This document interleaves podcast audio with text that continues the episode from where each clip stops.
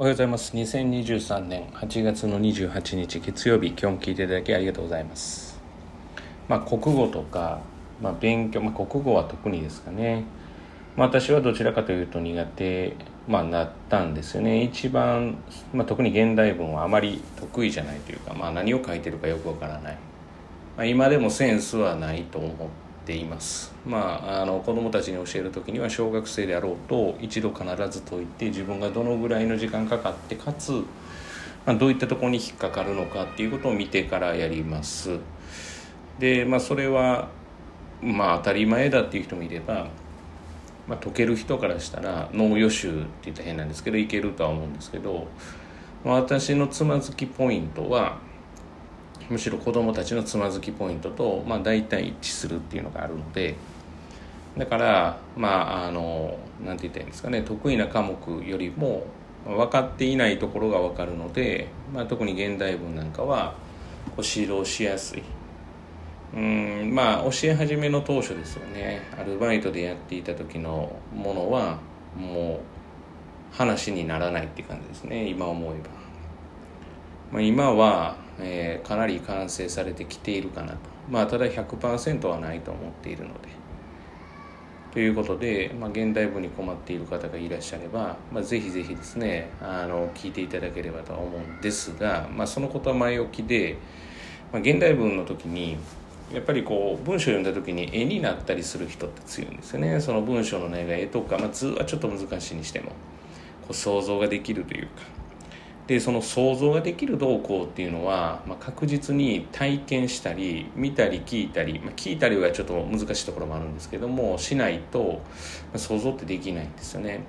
まあ、そうすると、まあ、子どものうちからさまざ、まな体験、えー、見たりすることってすごく大事だと思うんです。でそれって例えば、まあ、今のこの世の中だと、まあ、なんかどっかでこう見たりするのって、まあ、お金がかかって非常にそのまあなんて言ったらいいんですかね家計を圧迫するからなかなか生きづらいんですとかあるかもしれないですけど、まあ、正直どんな体験でもいいと思います、まあ、家族のつながりも強くなるんで成績アップには一石二鳥かなと思うんですけどまあ普通に近くの公園に虫取りに行くのだっていいと思いますしまあさまざまな例えば祭りに行って、まあ、買わされることだとは思うんですけど、まあ、お金を使わずにその景色を見るだけでもいいでしょうしまあ、普通にドライブをして、まあ、ドライブじゃなくてもサイクリングでもいいでしょうし電車に乗って、まあ、とりあえず当てもなく、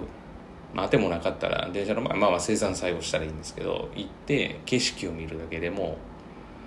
まあ、国語っていうものに関しては私は生きてくるし、まあ、他の勉強に関しても生きてくるかなって。結局その体験ですよね、まあ、お金でできる体験を今の、まあ、人たちって考えがちなんですけど、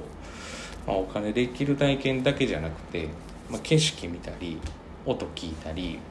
まあ、今だと夜になったらコオロギですかねがまあ鳴いてるっていうようなああいう音聞いたりとか、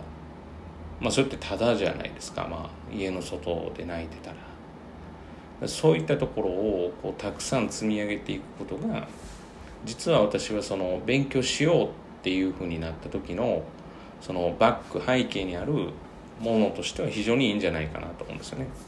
まあ、お金をかけたらですねじゃあまあやっぱ夏、まあ、終わりですけどネスタリゾートのプールに行こうかとか、まあ、楽しそうだよねとか子供はとか、まあ、確かにお金をかけたらいけるんですけどいやそれそれは全然悪いことじゃないんですよ。でそれはそれで体験として残るわけですからしかもそれが家族ともし行ったとか、まあ、小さい頃の思い出としてとかっていうことだったら本当に一石二鳥ですよね。でもそんなことだけじゃなくてっていうもう景色ただ単に見たりとかあ、すごい綺麗な例えば夜景を見たりであるとか別になんなんとなくのことでもいいわけですよね。普通にまああの何ですかね外歩いてたら蝶が飛んでるとか気に留めたらさまざまなことがあるわけですよね。そうなんですよね。まあそれをなんか勉強に結びつけようとするからちょっとおかしな話で体験っていうことだけ。ならまあ以前にも言った成長と成功で成功するためにこれをしてるんだってこれをしないとではなくてその子の成長を考えたらさまざまな体験を消すって大事ですよね。だから考えさせようとしたらまあ確かに私なんかはそのあまあ例えばこれ60キロで今走ってるから、まあ、1時間で60キロ進むからまあ、例えば100キロ行こうと100キロ先のところに行こうと思ったら、まあ、大体約2時間弱かみたいなとか、まあ、確かにそう考えたらそうなんですけど難しいですよね、まあ、それこそ例えば飛んでる飛行機よりも例えば明らかに車の方が速そうに見えるのに飛行機の方が速いとか、ま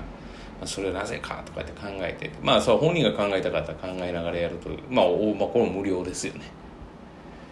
だからお金をかけるからいいかけないから悪いとか要はそういうわけじゃなくてさまざ、まな体験をすることが、まあ、実は勉強にはつながるというふうに私は感じています。もうこの仕事をずっと教えてきた体験が多い子って結局最後伸びるよねっていう。でそれが少ないとやっぱりなかなかうんあの難しいかなって。絵にできないんですよね頭の中で。絵にできることがなぜいいのかって当然ですよね。文字だけじゃ限界がありますから。絵もしくは動画だったらなおいいですよね。頭の中で動画でもし思い浮かべたら無限大ですよね。文字が要は何かったら文字で表す200字よりもその200字を動画にすると、えー、1秒もかからないですね。200字を記憶しようと思ったらそうですね。まあかなりの時間かか